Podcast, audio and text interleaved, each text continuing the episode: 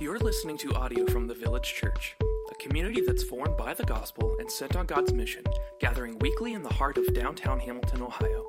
For more information about the village or to connect with us, you can find us online at myvillagechurch.com. Uh, my name is Mike. I'm one of the pastors here. Thanks so much for hanging out with us. If you didn't pick up on this, there are some traditional Advent themes uh, hope, peace, love, joy, and we're not, we're not kind of building things around those, but we're continuing in our series. He is, we are reflecting the attributes of God, and so we're tying those things together. So today I'm talking about God being. Father, thank you for the privilege to sit under your word uh, among your sons and daughters. And may we be built up, reminded of who you are, that you are faithful, even when we are faithless. Would you just wring out the self that, that lingers within our hearts? And would you let us see you for who you are and your greatness? Would you let us trust Jesus and the work that he did on our behalf today? Would you let us be mindful of the grace that we need to trust you all the more? In Jesus' name. Amen.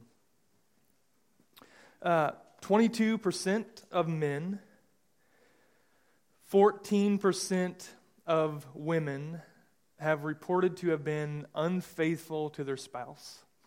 Or that's what the Bible calls uh, adultery. Um, another survey revealed that 70% of, of married Americans, my undergrad, and so I, I care about where stats come from. So, uh, th- this survey was, uh, I think, uh, of around 5,000 people that said this. 70% of married Americans would cheat on their spouse if they knew they would not get caught. Um, yet, 90% of Americans believe it morally wrong, whatever that means, uh, to, to do so surveys, especially of this nature, are, are hardly trustworthy. Um, and, and if I were considering how these things would be done, you think about people are, are probably not going to lie and say, Yes, I've been unfaithful, if they had not been. But they would probably be more prone to lie and say, I've not been unfaithful if they had been. And so, as we think about that, uh, nonetheless, these, these numbers are revealing uh, and they tell us something about us. I've been to a lot of weddings, right? And, and on many of those, I've been on the stage asking husband and wife and, and, and declaring vows to one another and all those things. And, and I have never been to a wedding where a husband or a wife vowed something like this I, I am yours. You have my heart. I love you. Uh, you're the, the, the one that I'm going to build my life around until you get sick. Right? I've never heard them say, uh, it's, it's me and you together until you lose your job, then I'm out.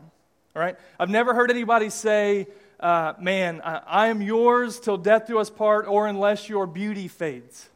All right? I've never heard anybody say that. I've never heard anybody say uh, that, that we're in this together until something better comes along. That's never happened. So, so what's important to understand as we kind of look at these stats and, and, and peer into our hearts, it's, it's what a person is unfaithful to in the context of adultery is, is primarily breaching his or her commitment to someone else. It's, it's a breach of their own words and their own promise and their own vow and their own covenant. And certainly in our context, we would say, well, man, that comes first and foremost from, from not being faithful to God. And, and secondly, it's a breach of trust among the person, your spouse. And we would say, absolutely. But we have to understand that, that in marriage, in the confines of just this one simple thing, marriage is, is unique in that it, it, it spotlights a lifelong commitment to a certain lifestyle, to a certain oneness, to a certain betrothal to, to, to another human being in good and bad with, with vows of covenant made, usually in modern times on video in front of everyone that you know and that you love in front of one another, to one another, in front of God, and our word is our bond. Until it's not. And if both of these things are true, that the vast majority of people would say, yeah, that's, that's morally wrong, whatever that means to, to them, right? Whatever that means to whoever said that. And yet we see that the numbers say well, one in, in seven or one in five have went against their word as their bond in that, te- in that context. Then what is the problem? Why then do spouses bail for something new or for something different or, or when things get tough? Well, it's because humanity has a faithfulness problem. Our word is surely not our bond. That's true in, in marital fidelity. I mean, I talk to, to many of you all who have uh, real jobs, not like mine, right? And I know that, that for some of you it's difficult. And for some of you in management, like the thing that you say over and over again, it's just so tough to get somebody just to show up to do their job. Right? It's tough for people to show up uh, for work. It's tough for us to follow through on, on our very own commitments. It's tough for us to see beginnings through until they are endings. We are not good at that. It's, it's tough for us uh, in relation to God to, to, to to follow Jesus as we said that we would, to walk in obedience, to be devoted to Him with our whole hearts for all time. So long as we live on this earth until He takes us home, these things are difficult for us. And all of that sets us up for fear. First, fear of our own unfaithfulness to ourselves, our own unfaithfulness to others, our own unfaithfulness to God. So we say things like, I, I just don't think that I can see this through. And there are people who, uh, in, in light of marriage, they, they, they never get married because, uh, man, I just don't want to be tied down to one person all of my life. They know that they're incapable of walking with someone, one person for the rest of their life. And so, so we say things like, I just can't hang on and I, I just can't keep going. And whatever it is, I can't, I can't, I can't. And, and that fear uh, that, that we have for ourselves, we also fear uh, of others returning the favor. We fear being abandoned and forsaken and lied to and manipulated. Or, as Elsa says, fear is what can't be trusted. And when that happens, when we fear, trust becomes difficult to find and it becomes difficult to lean into and it becomes difficult to embrace. If you think about the idea of like a trust fall, like you're behind me and, and I'm, I'm uh, trusting you to catch me and I'm just going to just go, right? If, if you did that uh, many times, but certainly I, I would say one time, and you just hit the ground uh, and you wound up in the hospital because you had a you know, concussion – you would probably not do so very quickly in the future. What we do with our hearts in, in this life is, is a series of, of trust falls. When we give ourselves, we give our trust to others, we put ourselves in vulnerable situations and relationships. We commit ourselves to things. We give people our hearts. And gosh, when, we, when they fail us, when they just drop us, then we are, we are fearful that that's going to happen again, and that shapes the way that we, that we interact. See, we are unable to give ourselves fully to another whom we cannot trust. That's just self preservation. That, that's just sensible living. Why would you do that? I, I, fell back and you dropped me. I'm not going to fall for that again, right? Uh, and so it's difficult for us to walk in, in His ways, to reflect His faithfulness. For us to do that, we must give ourselves fully to our good and faithful God. In fact, it is mandatory that we do that. We have no other foundation on which to build apart from, from trust in, in Him being who He says that He is. The Old Testament frequently uses prostitution as an image of the sin of idolatry. And idolatry is essentially just having anything before God. Having anything as, as of more importance than God Himself. And so, Israel, that's God's people in the Old Testament, as He had established a nation with them, they, they were pledged to love and to serve God So, so the idolatry of God's people, the, the turning from God to other gods, was analogous to marital unfaithfulness to God. And, and, and God's relationship with his people uh, throughout the Old Testament and on into the New Testament is built around covenant. That is, we come together and we say, You are our God and we are uh, your people. And it fleshes out in a bunch of different ways. But that's what the covenant is, and the covenant is built on trust. It's not contractual, sign on the line so that when you mess up, I can take you to court. It's not that. It's built on trust that we have, that we put our lives in God's hand, and we trust that He is capable to, to, to keep up His end of the deal, to love us and to be our God. There's this guy named Hosea in the Old Testament, he's a prophet. And now, like an Old Testament prophet, if you've not spent much time reading the Old Testament and, and some of the minor prophets and, and even the, the larger uh, prophets, they do some crazy stuff to show people, like, um, God's word to them. And this guy, uh, this guy, he, he marries a prostitute to prove the point. Inconsistent and unfaithful living is a plague of, of all people but it's particularly historic for God's people because of God's perfect, constant, consistent faithfulness. So, as we look at He is, who God is, we are, and today we're looking at God most faithful, we get to see what it looks like to live in light of His faithfulness. And so, by definition, God's faithfulness is, is this God is firmly constant and consistent in His interaction with humanity. His word is his bond, and everything God has promised will come to pass. To be faithful is, in some sense, to simply be trustworthy and dependable. And, and hear me God is trustworthy, God is dependable, God is faithful. The, the big idea is, is this God's faithfulness is our only hope to remain faithful.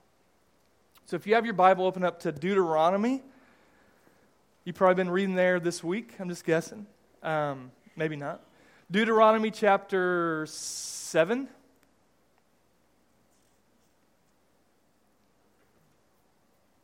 I'm sorry, that's not right. Yeah, it is right. Deuteronomy chapter 7. Um, the first point is this God demands tenacious faithfulness.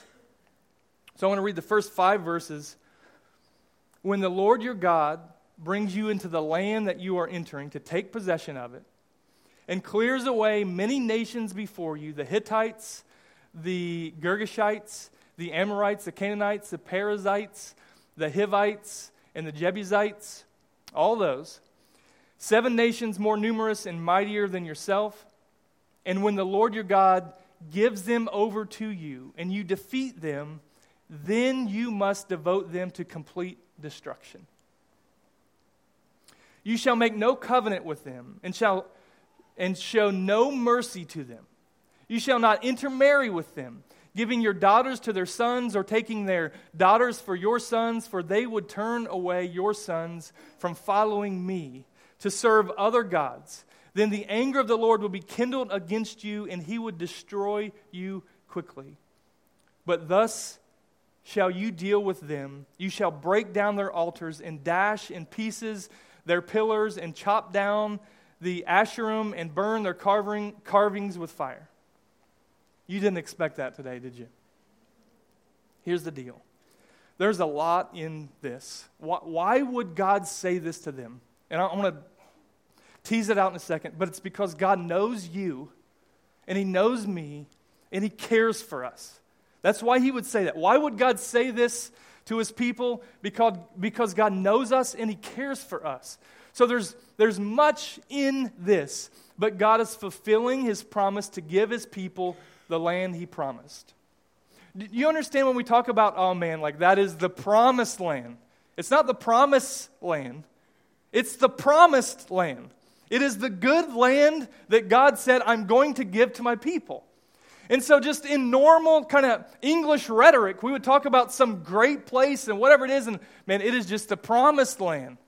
What that means is it's a good land that God has preserved for God's people through his promise. And what he's saying here is God knows our default tendencies, so he says, devote them to complete destruction.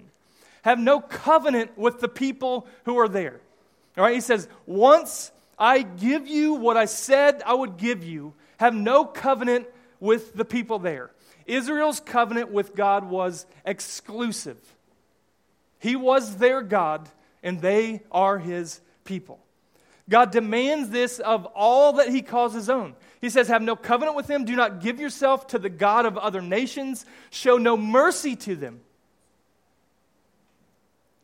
These nations that inhabit this land, the land promised by God, the ones that we just read, the, the weird names, right? Uh, these nations are being punished for their sin by God. The God of justice is using Israel as its executioner to carry out God's judgment on them. And any mercy shown to those whom God is judging will not only compromise God's judgment, but it will also make Israel vulnerable to follow their ways.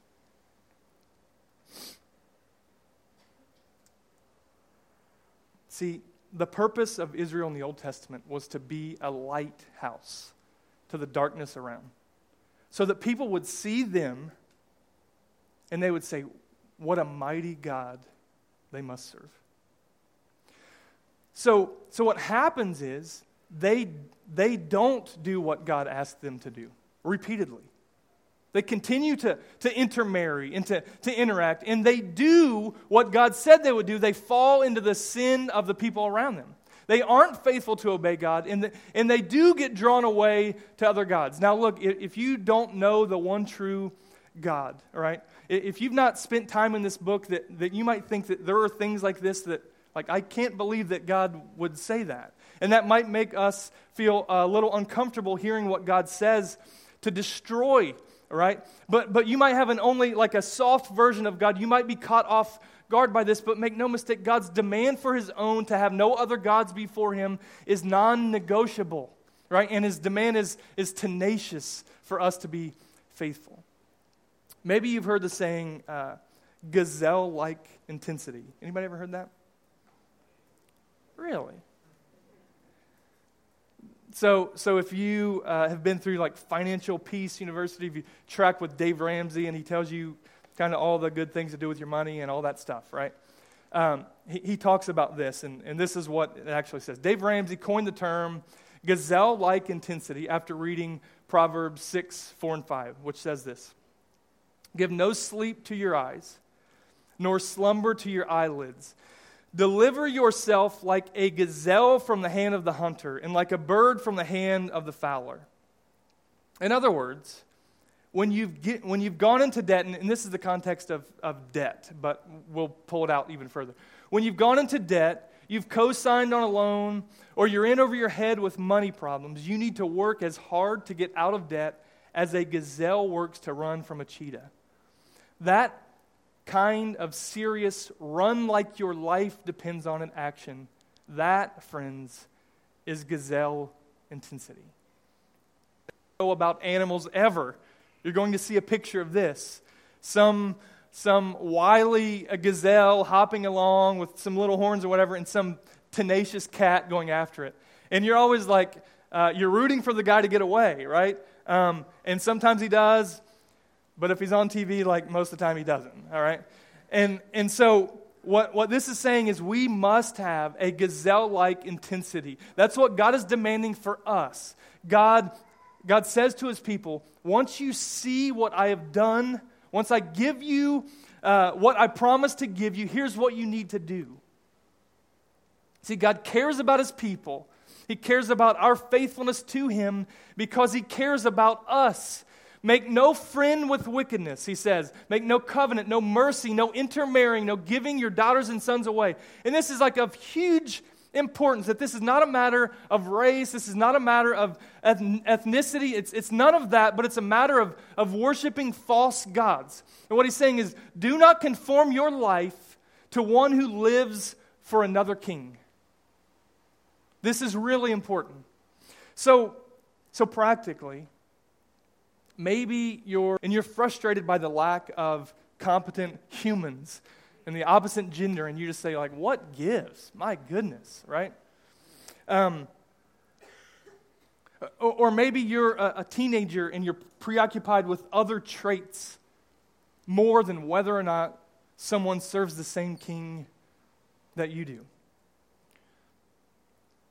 You might be fooling yourself to think, gosh, I, I know they're not serving the same king and they're not a part of the same family, but I think if I if I move in with them or if we begin to have a relationship, I, I think that God might use me to like I, I understand where that comes from, right? And and there is there is uh, a, a great understanding that we have as missionaries to interact with friends or whatever. But what this is saying is do not do not become one with someone who serves a different king. This is not new. Check this out. You might say, "Well, yeah, but I'm different."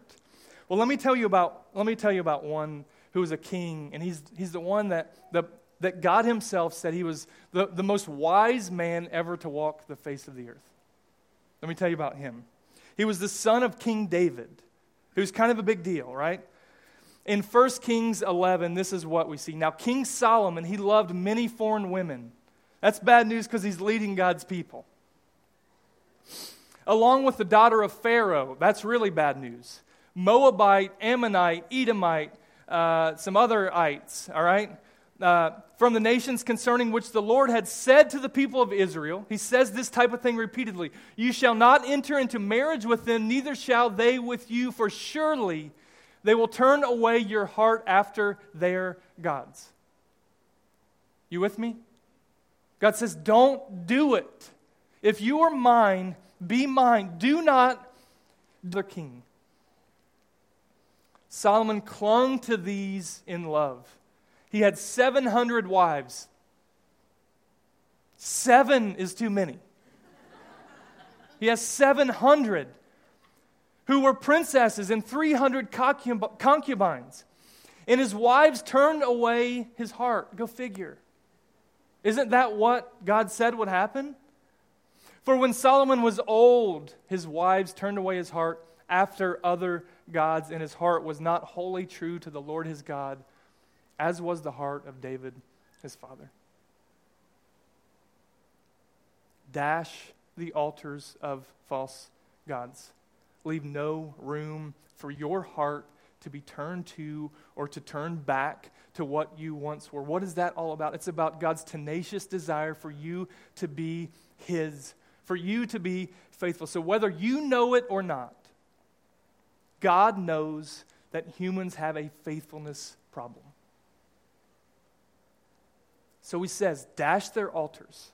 And Jesus would go on to say, uh, he says, if your eye causes you to sin, pluck it out. If your hand is your downfall, separate yourself from it. In fact, this is what he says in, in context. This is in Matthew chapter 5. You have heard that it was said, You shall not commit adultery. And you might be in the room saying, Yeah, well, I'm good. I've not done that.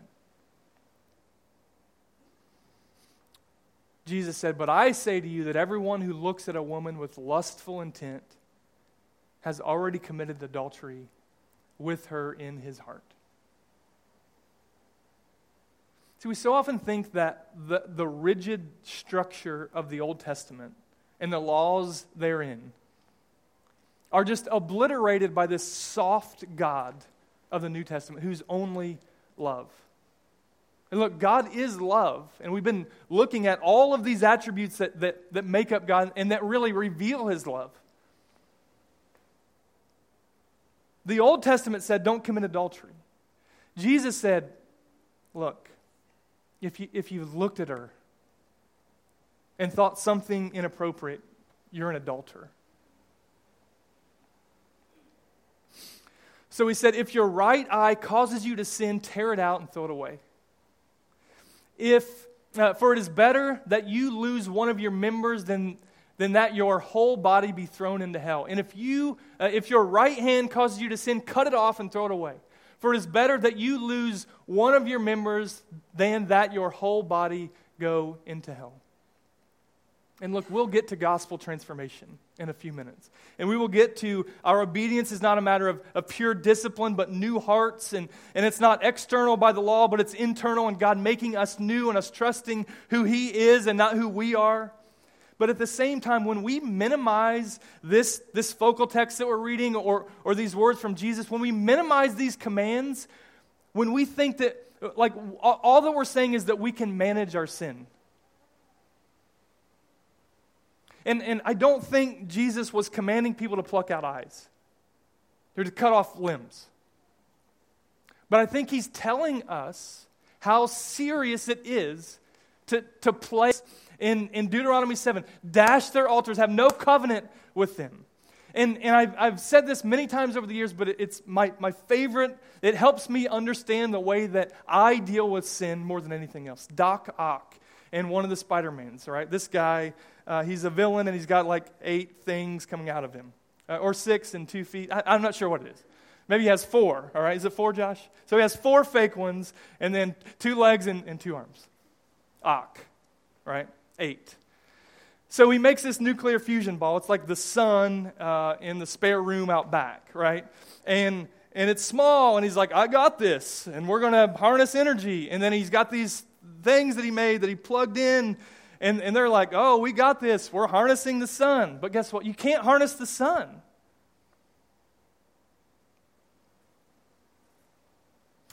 The idea of fusion is that atoms become more powerful and they destroy the atoms around them on repeat until it cannot be controlled. We do the same thing when we play with sin, when we keep it near to us without destroying us. You can't manage your sin. And our two options are to dash it with tenacious intensity, to run, to flee, like we see Joseph in the Old Testament when, when Potiphar's wife came on to him. He was just gone like a cartoon, like there was probably like a dust cloud there. And he left his coat and he was just, he just ran. He just ran away. Uh, we get to kill it lest we be killed by it, or we will be overcome by it as, as Solomon was and as all who have gone before us, minus one. But we cannot walk with it. We cannot hold sin's flame near to our hearts with, without it eventually burning and consuming and destroying. So when God sets you free, remember all this is remember when when you get into the promised land, when I give you what I said I would give you, this is what I need you to do. So when God sets us free, live free indeed, not because of sin's faithfulness, but because of God's faithfulness. And so we get to do a couple things. There are only two points. Did I tell you that today? It's wild. I know, it's crazy. Tis the season. Um, a, a couple things. One, we get to admit that we have a problem. So if you're here and you're saying, that's not me, watch me. Watch me discipline my way out of sin. I will watch you crash and burn.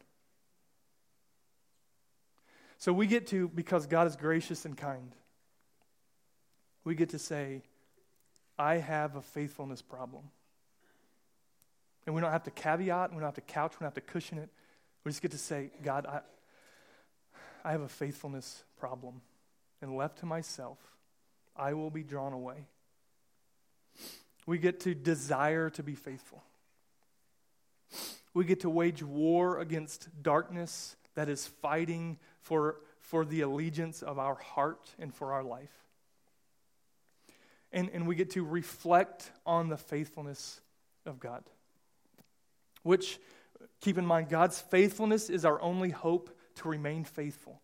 And this idea of reflecting on the faithfulness of God spills us into the second, uh, the second point. God demonstrates tenacious faithfulness. So let's read, I'm just going to read 6 through 9.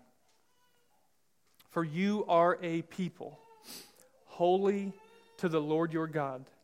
The Lord your God has chosen you to be a people for his treasured possession. Out of all the peoples who are on the face of the earth, it was not because you were more in number than any other people that the Lord set his love on you and chose you, for you were the fewest of all the peoples. But it is because the Lord loves you and is keeping the oath that he swore to your fathers that the Lord has brought you out with a mighty hand and redeemed you from the house of slavery, from the hand of Pharaoh, king of Egypt. Know, therefore, that the Lord your God is God, the faithful God who keeps covenant and steadfast love with those who love him and keep his commandments to a thousand generations. From God's promise to crush the serpent in the third chapter of this book, the beginning of, of uh, sin's work among God, uh, God's people.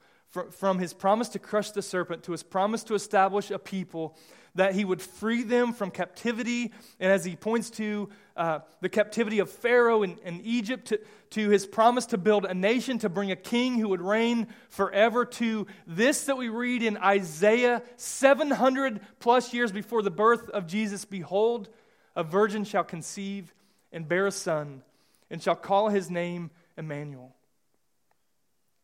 All the way through to Galatians 4 when we read that centuries passed, but when the fullness of the time has come, God sent forth his son, made of a woman.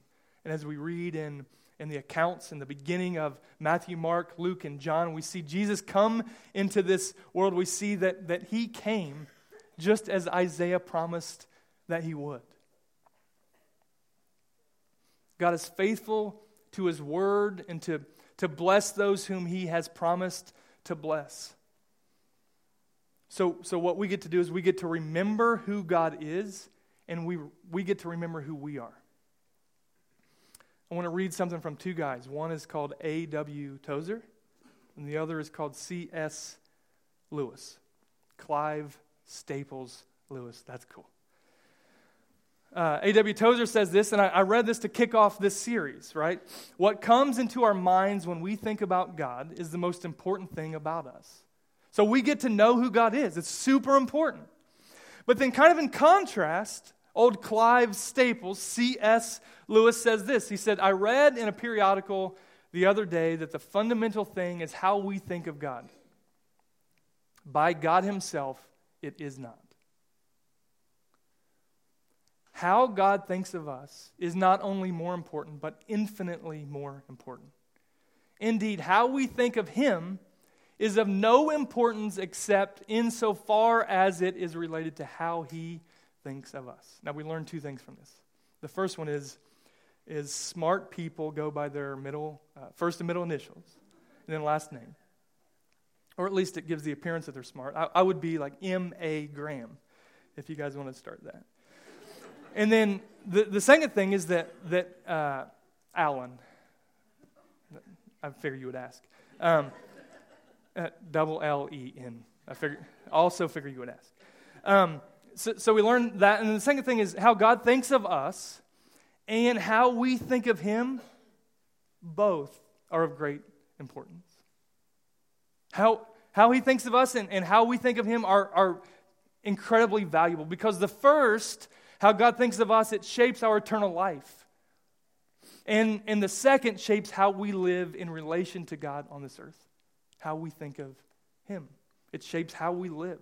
So if we know that the default condition of our hearts is inconsistent and unfaithful, that we are drawn and enticed by desires within and by darkness around us, even being inconsistent to our own good desires, and if we know that God is incapable of unfaithfulness. He has never, nor can he ever demonstrate infidelity to any degree.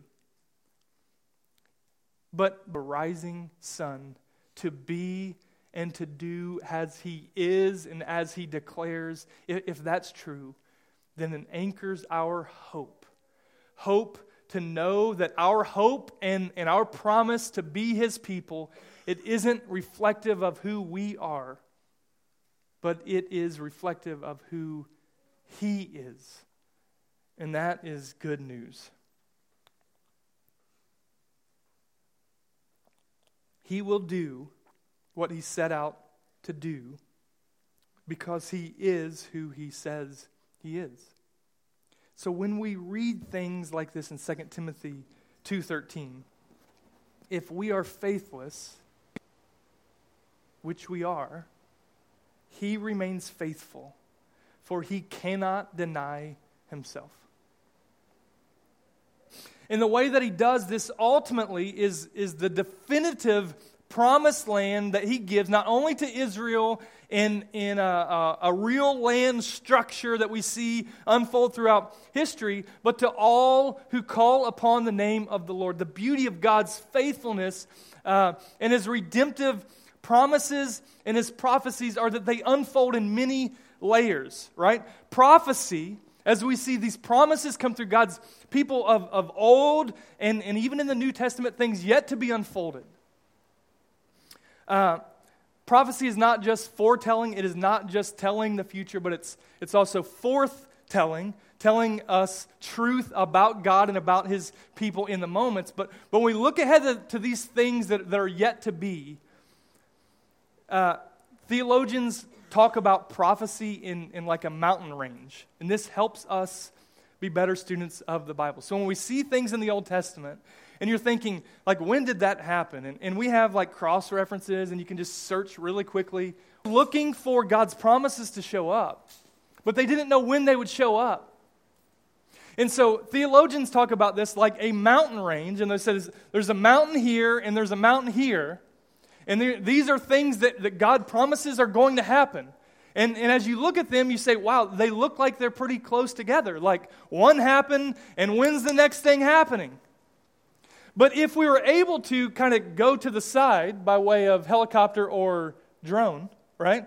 We, we go to the side and we look at that, and then we see that those mountains are like miles apart. And so when we think about that as we read God's promises, they don't know that, and there are promises yet to, to unfold that we see in God's Word. When are those things going to happen? I, I don't know. But we know that, that God is going to see his promises through. That is, uh, that is sure, and that is good news, right? Uh, so, so, so, not every Old Testament word points us directly to the redemption of Jesus. But as these things unfold, we get to read things like this text that we're reading today, and, and we get to kind of kind of overlay the New Testament as like a decoder ring that, that we can see how God's promises come to be. And, and one of the, the critical things about this is that Jesus came as he said that he would come. And he became the, the, uh, the son of a virgin. That's a rare thing.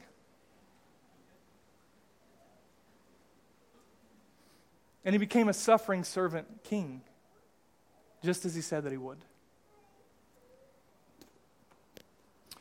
So, so when we read this at, at home, if you're reading through this, it would be so easy just to, to skim past it. Or, or if you're walking through life and you're being discipled by or, or meeting up with somebody up, or in a gathering just like this, we get to adjust our gaze to, to both near what's going on to Israel when God is saying this stuff, and we get to zoom out and we get to see what it tells us about God's character, and what does this tell us about God's plan, and what does this tell us about God and His people. And we see that God sets His people apart because this is what it says He sets His people apart and He chooses His people, but, but not like in gym class. Not because you want to win, right? That's not what he does. He treasures them. His own are distinct and distinguished from those who are not his own. And he sets his love on his own, not because they're a big deal. This is what this says. Not because you're mighty and great, not because you have bigger muscles or money or intellect or power or any of those. Said that he would love. He loves because he loves. And he has redeemed his people from the house of slavery now we look at this in context. Near, we see the Exodus. We see that God brought his people out of Pharaoh's captivity.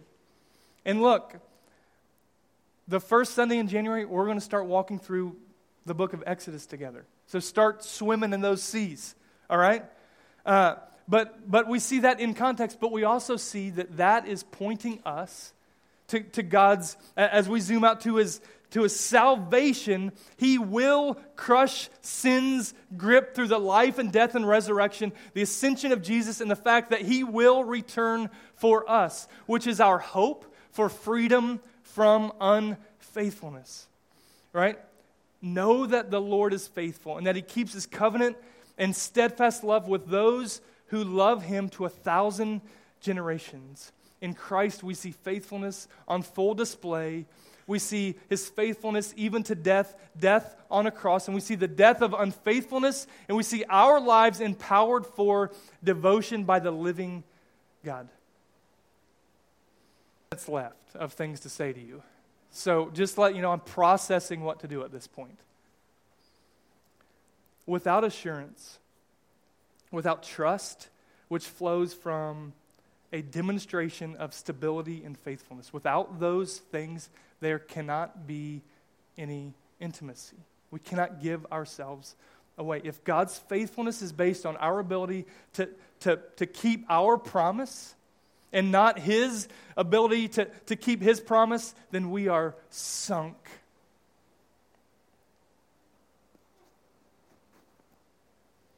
My friend uh, Andy Lawrence, Andy and Luann, they, Andy's preached here years ago. They pastor a church in Frankfort, Kentucky. They adopted a child, um, Safira Jane, um, from Haiti years ago, three years ago maybe. She was like 18 months old. I think she's like four or five now. Um, so they went to uh, went to the orphanage and they spent like five days there. And they would go there and they would try to talk to her and she would run away and she wanted nothing to do with them, right? And they would they would talk to her and they would hold her and, and try to whatever, and, and she would continually run from them to the nanny. Right? And fast forward four days after giving her their consistent visit, presence, gifts, affection, all those things, holding her dearly. By the fourth day when they got there, she ran to them. And you can imagine how that probably made them feel a little better about what they were getting ready to get themselves into. Um, she came running to them because she trusted them. If our trust of God is to be determined, we, we can't receive what we run from Him we can't crawl into his lap. We can't cast our cares upon him. We can't be free to trust his interest in us, his love for us, that he will save us and that he will bring us home. Like we fall into an orphan mentality which trusts no one. But, child, God is faithful to love for a thousand generations. God's faithfulness is our only hope to remain faithful. Look, I, I, had some practical stuff at the end. I'll shoot that stuff out on Realm this week. Maybe we could just pray at this point. We can do all the things that we get to do to remember God's work uh, on our behalf. Uh, we get to respond by taking communion, which is bread and drink. And it reminds us of the body that was broken, the blood that was spilled. We get to respond by taking this if you're in Christ, and if you're not, there's no reason to do that, right? There's no reason to remember and to declare something that you don't believe.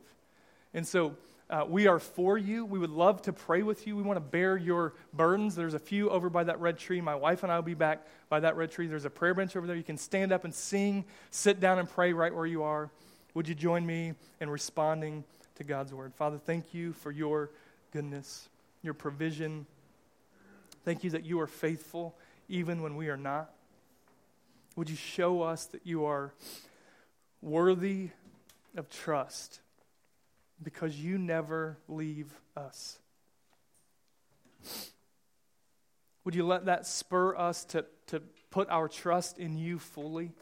Would you let that shape the way that we live as, as faithful uh, humans interacting with one another? And interacting with you, of just discipline, but it's a matter of, of knowing the one who is faithful. And would you let us be faithful to you? Would, would you let us wage war against sin in our life? Would you let us be faithful to those around us by showing up, by being consistent with our words, by letting our actions follow what we say we're going to do? For those that have been unfaithful, and that's all of us, would you remind us who you are? For those of us who have taken vows, would you let us be faithful to those vows?